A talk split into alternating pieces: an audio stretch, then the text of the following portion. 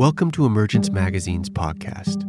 I'm Emmanuel Vaughan Lee, executive editor of Emergence Magazine, located on the unceded ancestral lands of the Coast Miwok people of present day Marin County. Each week, we feature a new interview, narrated essay, or story exploring the threads connecting ecology, culture, and spirituality. Rowan White is a seed keeper from the Mohawk community of Akwesasne and is the director and founder of Sierra Seeds, an organic seed cooperative based in Nevada City, California. I spoke with Rowan in 2019 about her work to sustain and revitalize indigenous seed sovereignty. As we prepare to gather around our tables for Thanksgiving, we are resharing this conversation as an invitation to honor and remember the embodied histories and relationships that are carried by the foods that nourish us. Rowan views seeds as both her direct ancestors and her greatest teachers. Throughout this conversation, Rowan speaks about the links between cultural revitalization and the restoration of traditional foodways, how resilience is rooted in diversity, and her growing awareness of the ways that seeds are a reflection of people. Well, it's uh, a real pleasure to talk with you this morning, Rowan. And I wanted to start off by getting a sense of what your relationship with food and farming and seeds was like growing up. Well, first and foremost, as a Mohawk woman, uh, we are culturally we're intimately connected in with food and farming because of our ancestral traditions uh, and our cosmologies and our stories. But uh, unfortunately, due to the impacts of colonization, acculturation, uh, displacement of our people, um, when I was growing up, uh, the last people that I knew who farmed and gardened kind of as a, a livelihood were my uh, great grandparents. Um, my grandparents grew up on a farm, um, but they were all part of what we call the boarding school generation. So they were taken away from their families uh, and the connection between the land and between food and seed from a cultural perspective was really severed. Uh, and so I always was curious, always pounding rocks and getting my hands in the earth. And uh, my mom had a little garden out back. Uh, I used to grow these little pumpkins and um, everybody always used to say that um, I have two uh, ancestors in my lineage my great grandfather, Alex White, uh, and my great grandmother, Anna Jacobs. And they used to always say that there was. Um, you know, some of them coming through in my curiosity and fascination with uh, the natural world and with food and growing things. And when I was 17, uh, as a young woman, I found myself on an organic farm um, in Western Massachusetts. And the magic of seeds and the magic of uh, biodiversity and this whole doorway of inquiry opened up for me as a young woman. I was uh, tasked at this particular farm with growing uh, heirloom tomatoes. And at that point, um, um, as a Mohawk woman, uh, growing up eating a lot of canned food, a lot of processed food because of some of the sort of I guess, gaps in that traditional foodways knowledge. I didn't realize that tomatoes came in any other color but round and red, right? And so I was growing these tomatoes that were purple and orange and fuzzy and all these different, you know, this whole prism and rainbow of, of color and diversity. And not only was I so fascinated by that particular discovery, but I also realized that not only did these seeds have places where they originated from, you know, homelands that were oftentimes written in the descriptions on the seed packets or in these seed catalogs. But they also had people who they had intimately been connected with uh, throughout time, you know, that people had been in these intimate and very connected relationships to these seeds. And I think equal to my joy in that moment, you know, being on that farm and learning about all of these, you know, tomato varieties and we were planting in the greenhouse that was a cornerstone moment. I remember sort of sitting on this dusty farmhouse floor in New England. And I remember that palpable feeling of grief at the same time, of this longing of saying, well, who were the foods that fed my ancestors? You know, what were the seeds that fed my ancestors? And so there was this joy and grief kind of mingling together. And at that moment, I told myself, I said, I I want to find out the foods uh, and seeds that fed my ancestors. And that was 23 years ago. Uh, and, and I've been on a path of inquiry ever since in, in terms of going back to my home community, asking elders and, and, and family members, like, what foods do you remember eating as a kid? And, and what did they look like? And, you know, found some really unlikely allies along the way. So um, it definitely has helped me, you know, from from growing into a young womanhood, sort of really looking in this modern world of looking at who I was as a Mohawk woman. It really, the foods and seeds really helped me to reclaim a sense of identity and find my way home, uh, finding that purpose and helping me to restore a sense of of connectedness and a sense of like a, a restoring, I guess, is what you can say, is like a restoring of my life through food and seed. Uh, so they've been very impactful. And I always, I always tell folks along my road is that the seeds have become my teacher. They brought me through a very unconventional rites of passage, you know, to learning who I was as a young woman.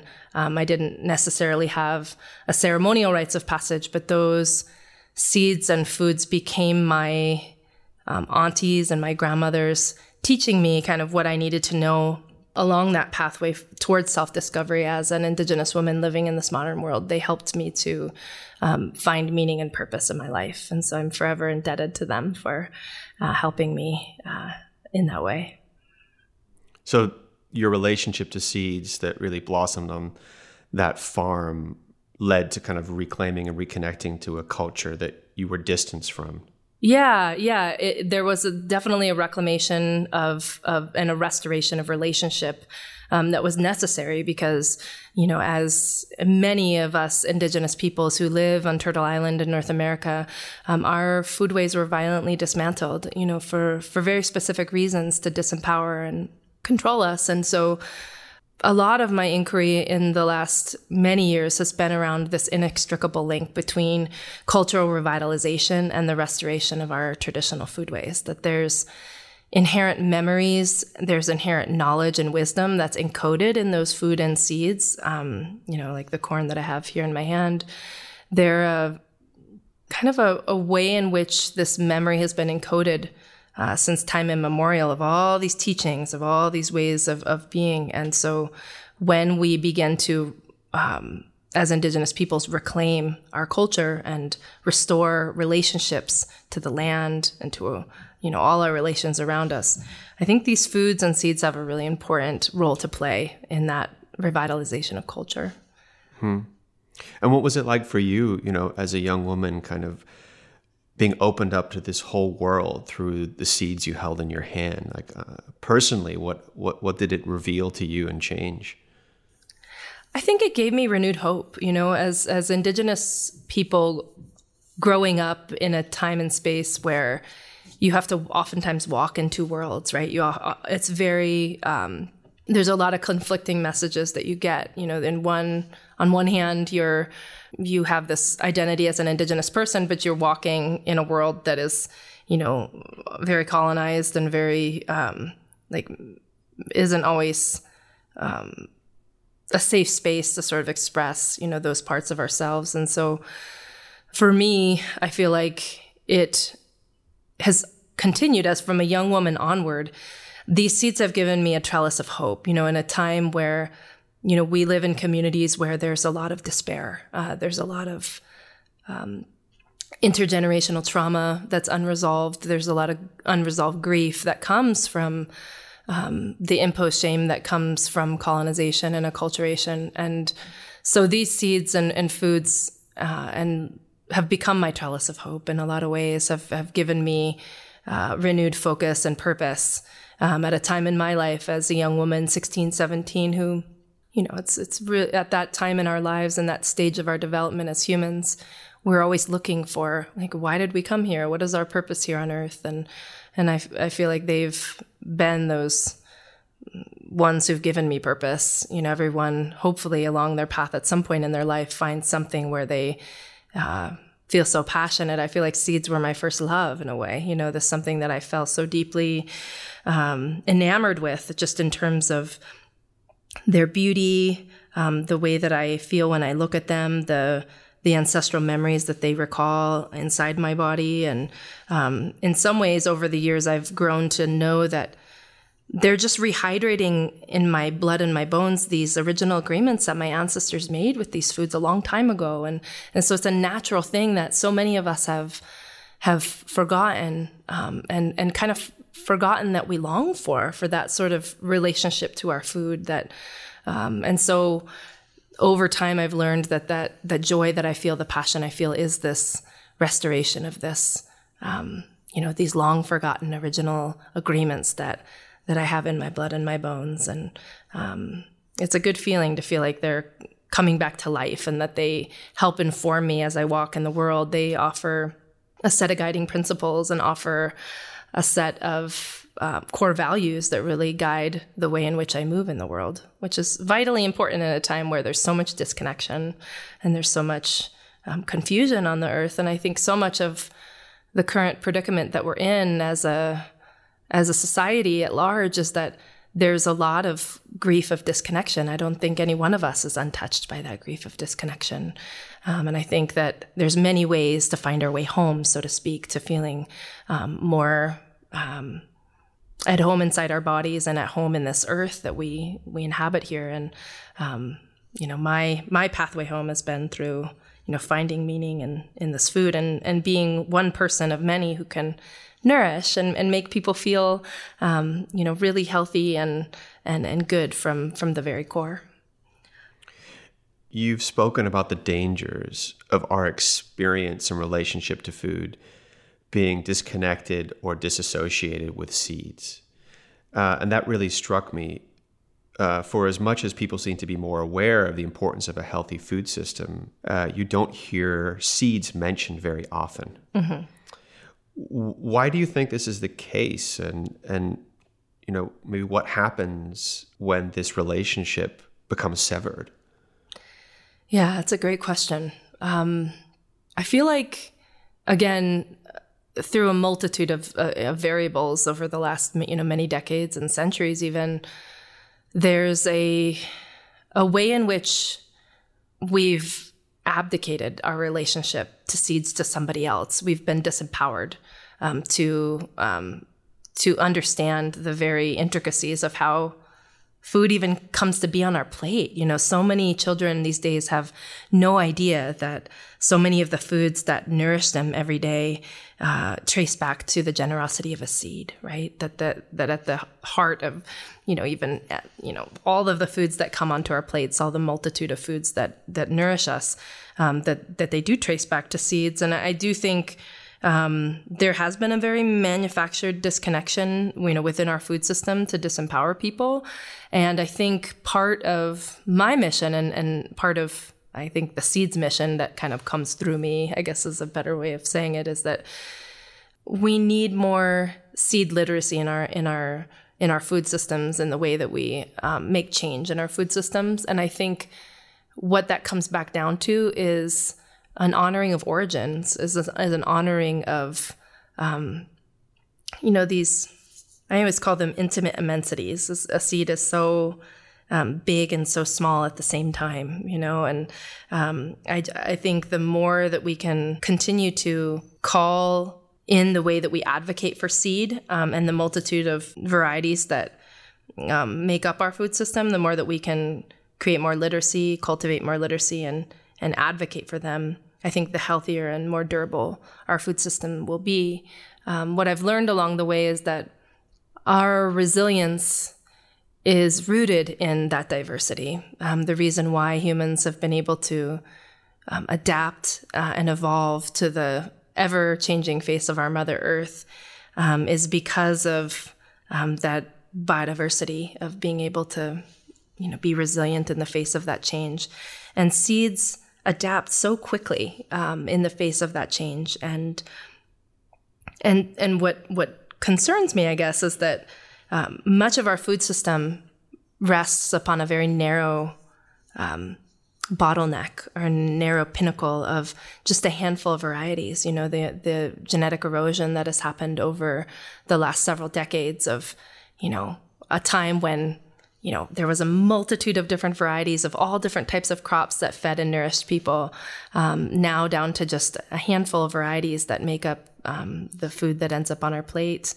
Um, and that's troubling to me because it, means that our food system is less resilient. And I feel like the key to resilience in our food system is dependent upon the diversity that's inherent in the seeds that are the foundation of that food system. And so a big part of my work is to advocate for people to not forget about the seeds and um, and not for I mean and not forget about our relationship to them. When I uh, go into spaces to teach or to share story, I oftentimes bring seeds and food with me, and there's a a palpable sparkle in people's eyes and a, a joy uh, that people get when they will gather up a handful of these beautiful seeds. And I think it it reminds them of what's possible, of the beauty that's possible in our food system, and also a food system that's rooted in a culture of belonging, right? And I think the inherent, like if you look at this seed that I'm holding in my hand, it's this uh, Navajo robin's egg corn, and um, the the corn herself is very, uh, it's got these blue speckles on this white corn, and um, what they say is that this is uh, reminiscent of, of, rain on dust, right? That this is um, reminding us of how important the rain that falls on the earth is so vital to our, our survival as humans. Um, and encoded in these seeds are ceremonies and seed songs and uh, stories and um, lineages and immigration, um, you know, migration stories. Um, and so when we have a relationship to these seeds and know them by name and eat them in our um, at our kitchen tables, and uh, then we begin to call that back into our lives again. You know, all of that richness that those memories bring. That we would have ceremonies and songs and dances that honor the food that make it to our table, and that we would have a food system that embraces um, deep story and deep connection at its very heart. Mm.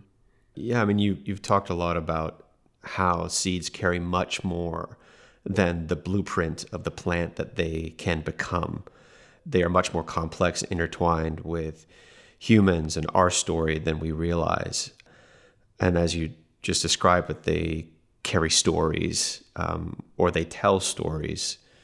So you you said you know they hold lineages of relationships, and earlier you also talked about how those relationships hold trauma and grief as well as joy.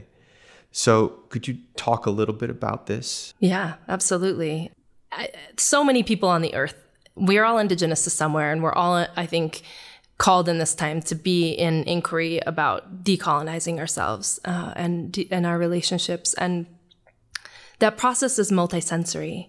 Uh, it's not just we can't just think our way out of the predicament that we're in. It really requires us to um, reimagine the way in which we engage in the world from a multitude of senses. And in some ways, like when we uh, eat this corn or eat these traditional seeds, they go inside of our bodies and rewire us and reconnect us in ways and places that we can't even think into. Like we don't even know that there are places that need to be healed inside of ourselves. And so the seeds and the foods have the capacity to do that. Um, we had a, a, beautiful gathering around the central fire of the Haudenosaunee people. Um, as a Mohawk woman, we're a part of the Haudenosaunee Confederacy, and we had a, a gathering to really uh, honor the seed keepers and the seeds of our uh, Confederacy in 2016.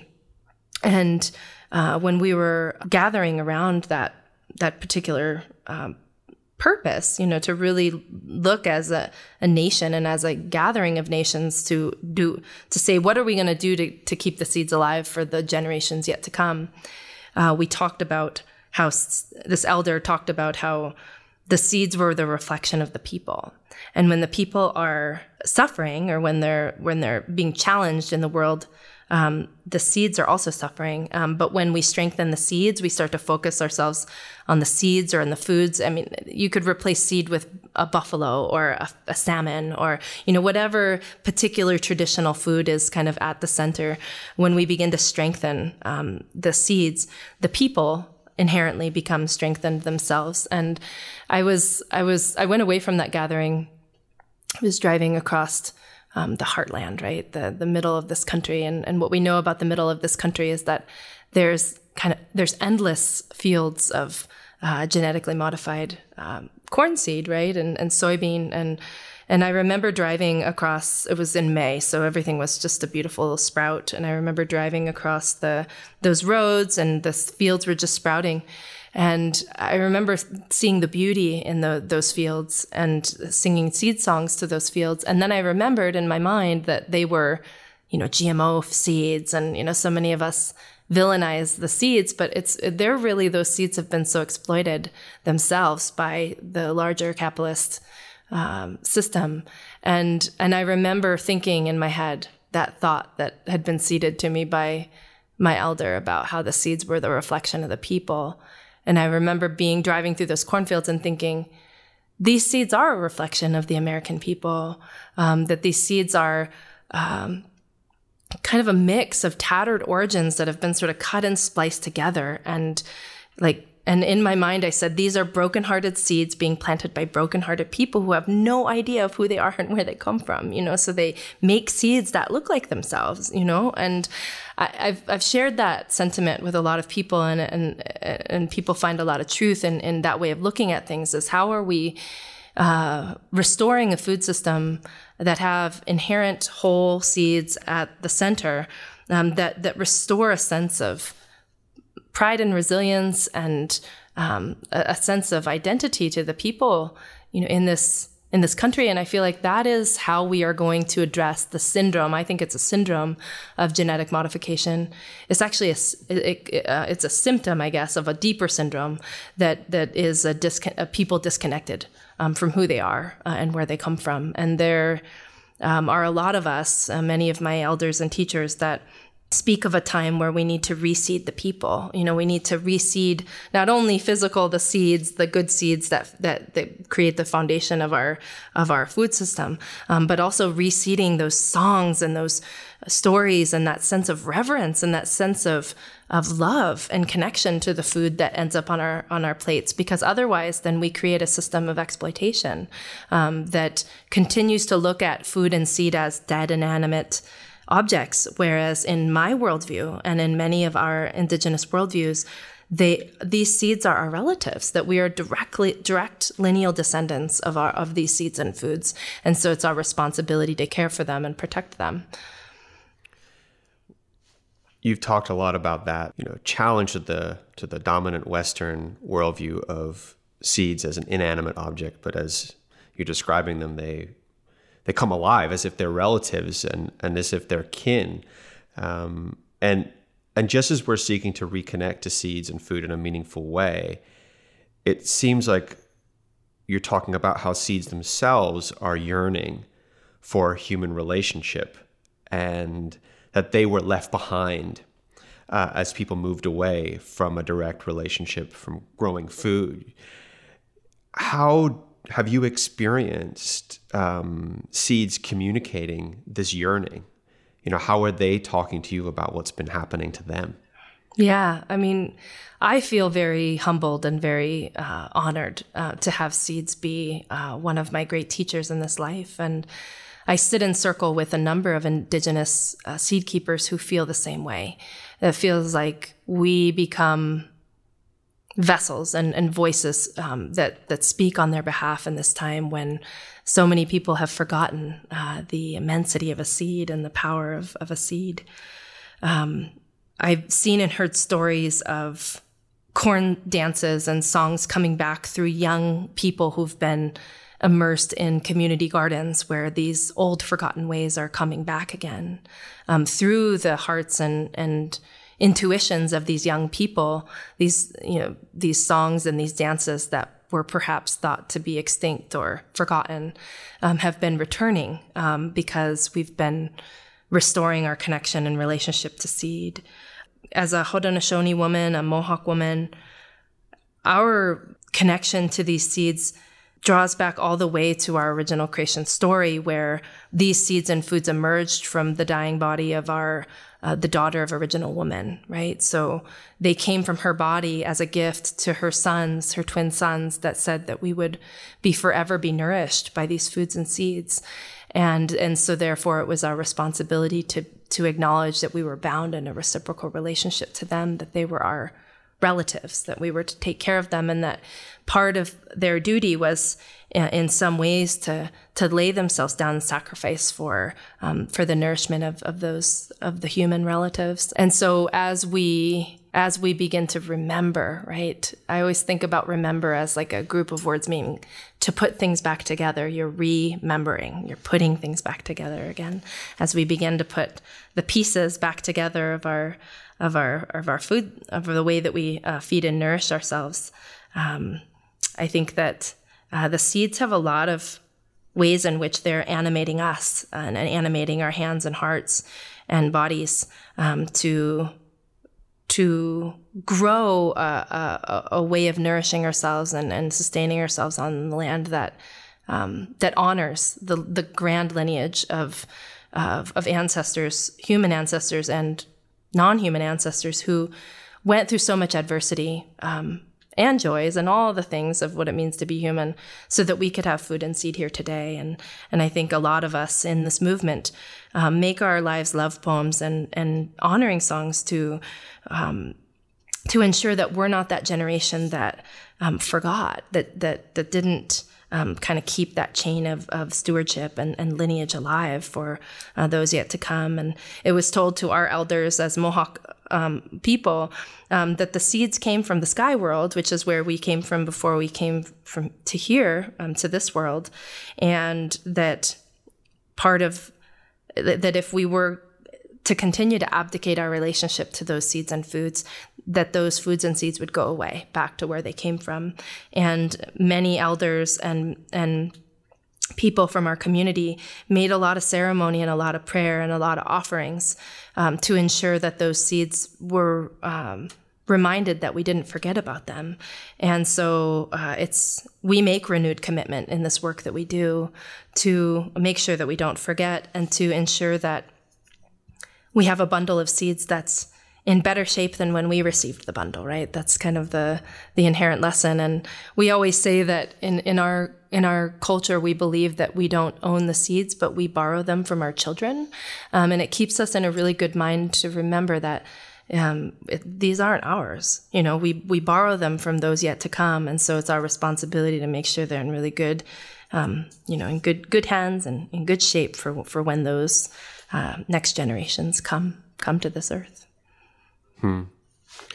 Earlier, you, you spoke about agreements um, that were made between your people and, and, and the seeds, between seeds, plants, humans, these, I guess, stories, these agreements that you said have mostly been forgotten, and how there is a correlation between this and the problems we're experiencing in our food systems. So I'm curious to hear what are these agreements that you're speaking about? Yeah, I mean, I think so many of us have agreements. Um, what I like to remind folks is that, you know, there was a time on earth when agriculture didn't exist, you know, that there was the wild plants and, and animals, um, and people have always been in relationship to them. And I think agriculture as a current concept um, looks very different in lots of ways. You know, we as humans have been shaping the landscape since time immemorial and have been in um, collaboration and with all a manner of different you know, wild plants and animals for a long, long time. Um, but there was a time in history, you know, some people say was around 10,000 years ago, although, you know, you never know, um, that there were wild plants uh, that, and, and, and this is I feel like it was an invitation from the wild, you know, and this is how it's been told to me is that there were wild plants who um, could see the potential of being in a different sort of relationship with humans and invited us into this co-creative dance uh, that we call agriculture. And so the plants gave up a little of their wildness, and we as humans gave up a little of our wildness too. And we came into this covenant, the sacred covenant, or this marriage. In some cultures, it's spoken of as a marriage. We came into this um, relationship. And part of those agreements were to take care of one another, you know, that we were going to, um, you know, be bound in this reciprocal relationship to care intimately for one another, you know, as we move forward. Uh, and and so that um, is the is the foundation of those agreements. Is that understanding of reciprocity, right? Is understanding that um, when when you do well, I do well, and that, that and it is a courtship too. That there's an aspect of of wanting to ensure that that they're well taken care of, not just because it means nourishment and food for us, because but because there's a, a deeper sense of of love and relationality um, in that connection.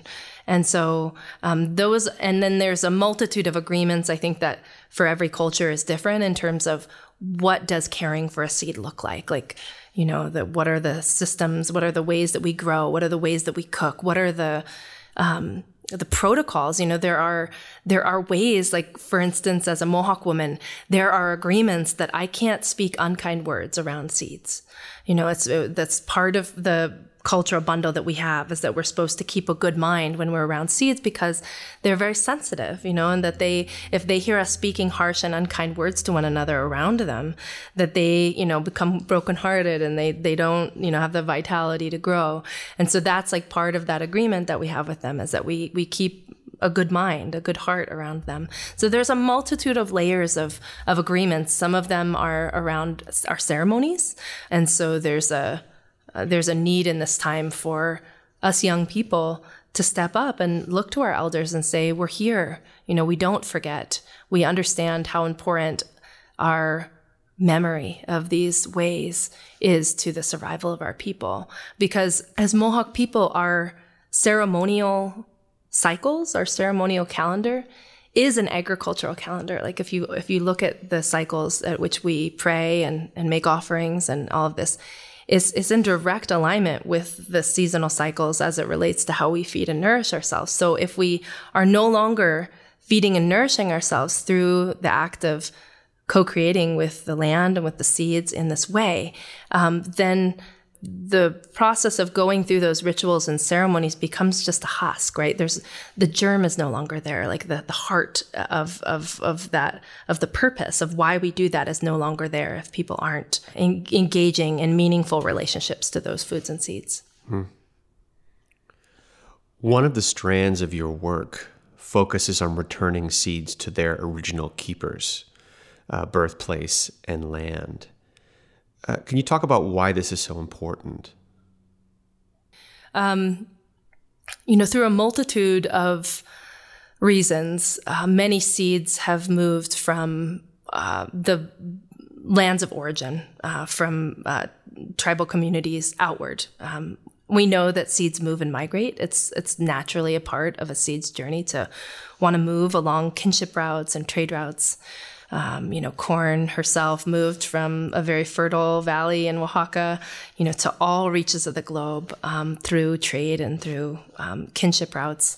Um, but during the time of uh, immense colonization and displacement and acculturation in the last several centuries in North America, there has been um, some disconnections uh, between people and their seeds, and also people and their ancestral lands. Um, through things like the Long Walk and the Trail of Tears, people have been um, relocated forcefully to other places, um, and sometimes carrying those seed bundles with them, and then sometimes those seeds uh, were um, traded out, but but didn't stay um, alive in their communities of origin and found themselves in places like the USDA seed bank and public access seed banks like Seed Savers Exchange in Iowa and the Field Museum in Chicago and University of Michigan, um, many places in which these seeds have found themselves away from their um, communities of origin.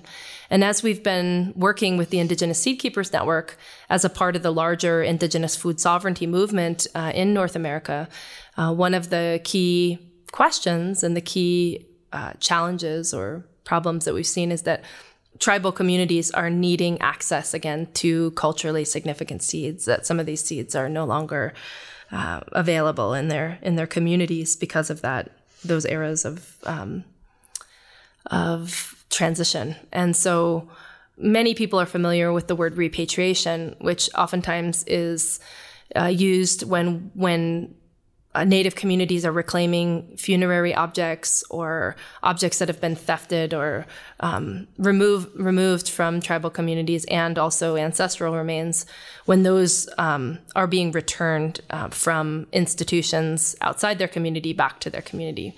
Um, this is a really different and interesting piece, and why we call this movement seed rematriation is that these seeds are alive, you know, when they're coming back home. They're living relatives, kind of, you know, having come home after a long stint away, um, back to their motherland, right, back to them, their their mother community. So the rematriation is hearkening to that that that maternal connection. In many of our communities, there's a matrilineal connection to the earth.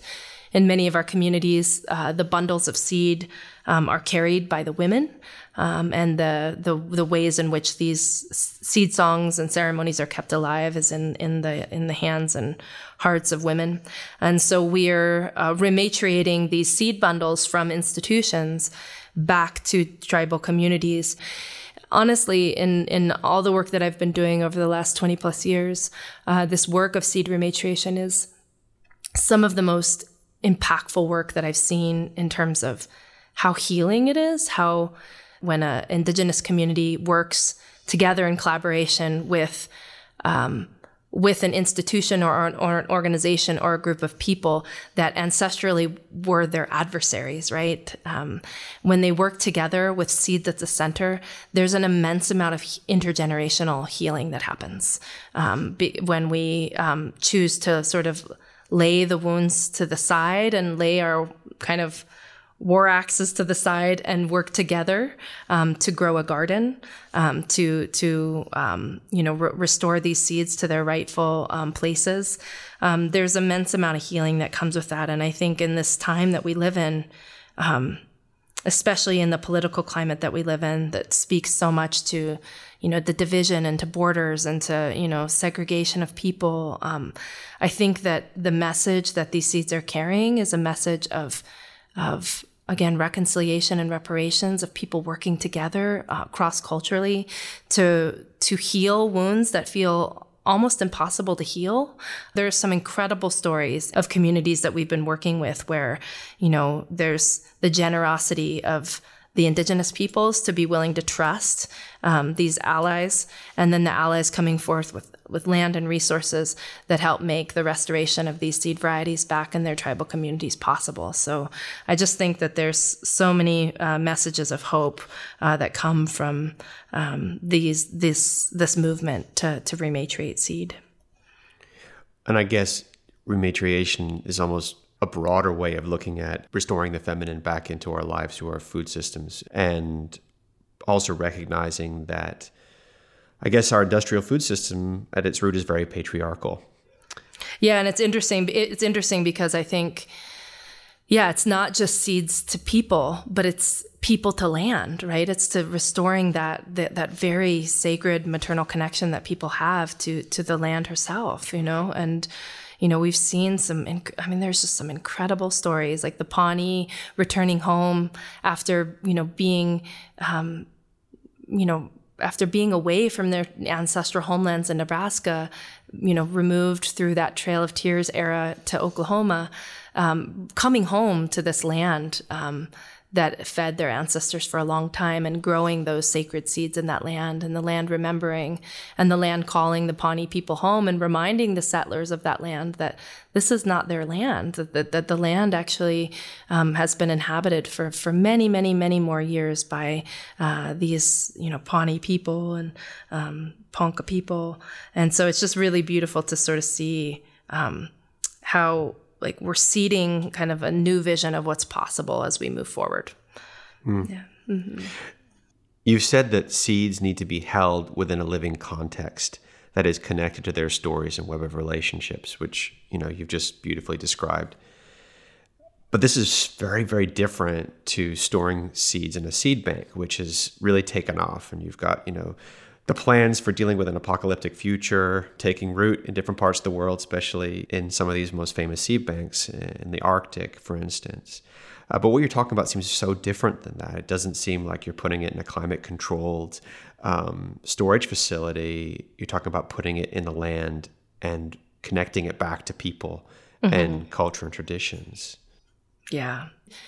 We need a restoration of those living systems that nurture and nourish those seeds um, into the future. And that's the true sustainability everybody's always kept a cache of seeds back, right? In clay pots or in, you know, little boxes stashed in certain places because we know that life is uncertain and we know that, you know, Mother Earth, her her mood changes from season to season and sometimes there is crop failures. So I think farmers have always had that inherent wisdom to keep some seeds back, which I think is part of those big seed bank mentality is sort of that risk management is sort of, you know, making sure that there's some seeds um, for a time um, into the into the future.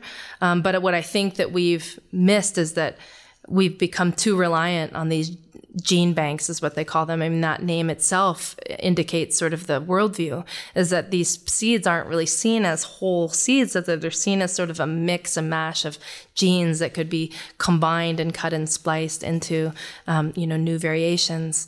Um, and, and so I think in this movement, we advocate for communities to have seed banks where there's kind of a backup of, of the seeds. But so much of the importance of seed restoration, you know, people want to call it conservation, but it really is restoration because it's not, seeds are always changing. They're forever changing. And humans are a part, are, are one part of, of helping those seeds to adapt and change to an ever, you know, ever evolving earth that we live on. They're dynamic, they're ever changing. And so the seeds need to be a part of our daily lives because um, they're they're forever adapting not only to the external conditions of the world around us, um, but they're shaped by our hands and by our uh, our aesthetics and by our um, creativity as humans. You know, we're continuing to shape and and change them, and they're continuing to shape and change us. I always laugh when I talk about my work in, with seeds and work in the garden. And I say, I always think that I'm growing corn, but I think that the corn is growing me, you know, and, and so how, how are, how are these foods and seeds shaping us as humans?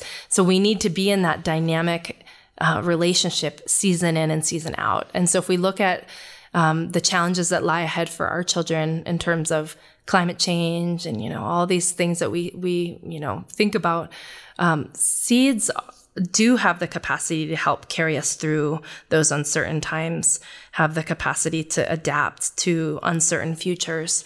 Um, but the only way that they'll be able to do that is if they're continuing to be grown every day in our lives and adapting to them season after season. And if we store them away in a in a cold vault um, for future generations, they're no longer responding to all the nuances from, um, from season to season. And so when we pull them out of the vault 50 years from now, it's going to be a very different world from when they went into that vault.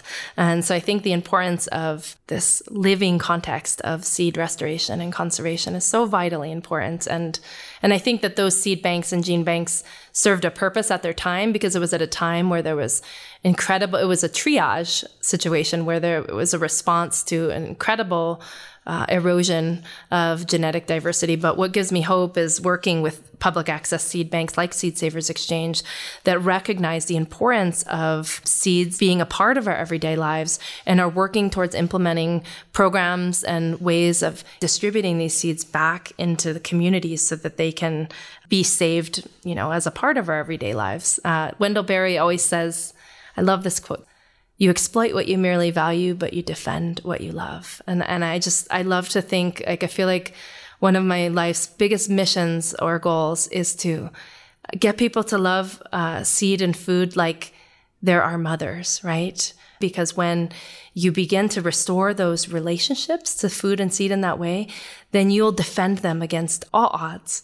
And, and it really does change the face of how we envision um, the sustainability in our in our food system moving forward. Hmm.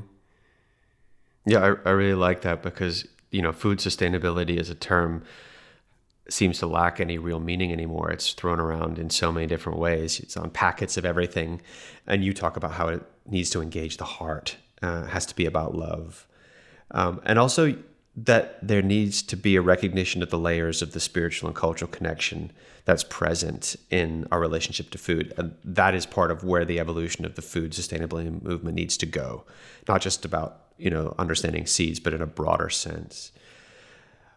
I think at the heart of the, what we now see as the organic food movement, so many of the people who seeded, who, who revived that idea, you know, in this modern context, are no different from me in the way that we approach the work they were passionate. You know, a lot of those original hippie people who were, you know, the seeding the, the organic food movement, they did it because they had a passion, they had a spiritual connection to the land, they had a longing to to have more heart engagement, to have, you know, that connection to the land. And and so what I think has happened is this, you know, capitalist co-optation of a, of a movement that made it more about economic sustainability and ecological sustainability in this really um, intellectual and cerebral sense. Um, but I, but I guarantee you that a lot of the people um, that grow our food, um, that are you know have their hands in the earth, they they do it they do it because they care deeply. They wouldn't be, be willing to get up day in and day out to labor under the hot sun and to do the work that they do if they didn't love it deeply. And so I think for me, I'm always moving in spaces, in conferences or in, in, in you know, in settings to open up the door for that to be an acceptable conversation to have, that we can, that we can speak uh, from our heart and that we can speak about our passion for this work from a spiritual and cultural level without, you know, um, risking um, invalidation, you know, from, you know, the scientific community or from, you know, the rational community that, that, that maybe by me being courageous enough to speak in those spaces where that's not always talked about, that maybe it opens a door or gives agency or courage to other people to say, no, I, that I have this yearning and this longing um, to infuse and to weave in my, you know, my spiritual connection and my cultural connection into this work. And I, and I feel like the more of us who can do that and to, to say that this is okay and that this is what we want, I feel like we'll, we will then uh, see food systems change in the direction that we all really want it to go. Mm. Yeah. You know, Vandana Shiva always talks about um, sort of like are she said this to me one time. She said are we feeding the are we feeding the world or are we nourishing the world? Right? There's a difference there. You know there's a difference when we look at what are we doing in this world to, you know to nourish um, the people um, in our community. Uh, and nourishment takes many forms. It's not just calories. It's not just protein and vitamins. All of us understand there's a deeper layer to nourishment and what um good meal feels like when it's cooked with love and with intention, with with meaning. Um, and I think that that's uh, something I always strive for is to think about how we can continue to make food systems change that has that sense of deep nourishment from a multitude of levels, whether it's spiritual, physical, cultural, emotional, um, at its core. That that's that's possible. Yeah, it is possible.